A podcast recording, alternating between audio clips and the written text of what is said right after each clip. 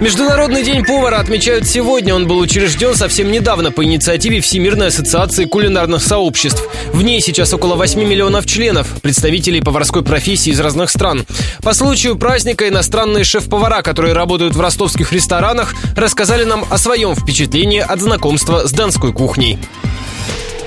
Сречка Лончер, шеф-повар ресторана средиземноморской кухни «Фишка». Очень интересная говядина по-казачески, которая нашпигована морковком, чесночком, бекончиком, тушена на овощи с добавлением красного вина. Прекрасно, удивительно блюдо. Донская кухня – смесь несколько вкусов. И восточная кухня, потом казаческая кухня, потом украинская кухня. Печать оставила армянская кухня. Дарио Бенетти, шеф-повар сети ресторанов Сапора Итальяна.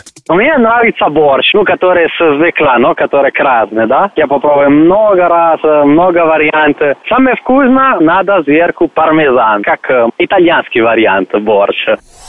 Петр Мианджия, шеф-повар ресторана сербской кухни Драго Стейкхаус. А я попробовал солянку здесь, мне готовил русский повар, что здесь со мной вместе работает, и это мне очень понравилось. Такое нечто никогда в жизни никогда не попробовал, не кушал так вкусно, мясо, овощи, огурцы мариновани, супер. Каждые 10 дней говорим, давай делай солянку, давай делай солянку, я хочу опять кушать.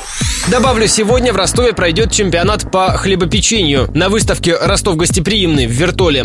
Конкурс тематический. Участники испекут персонажей русских народных сказок.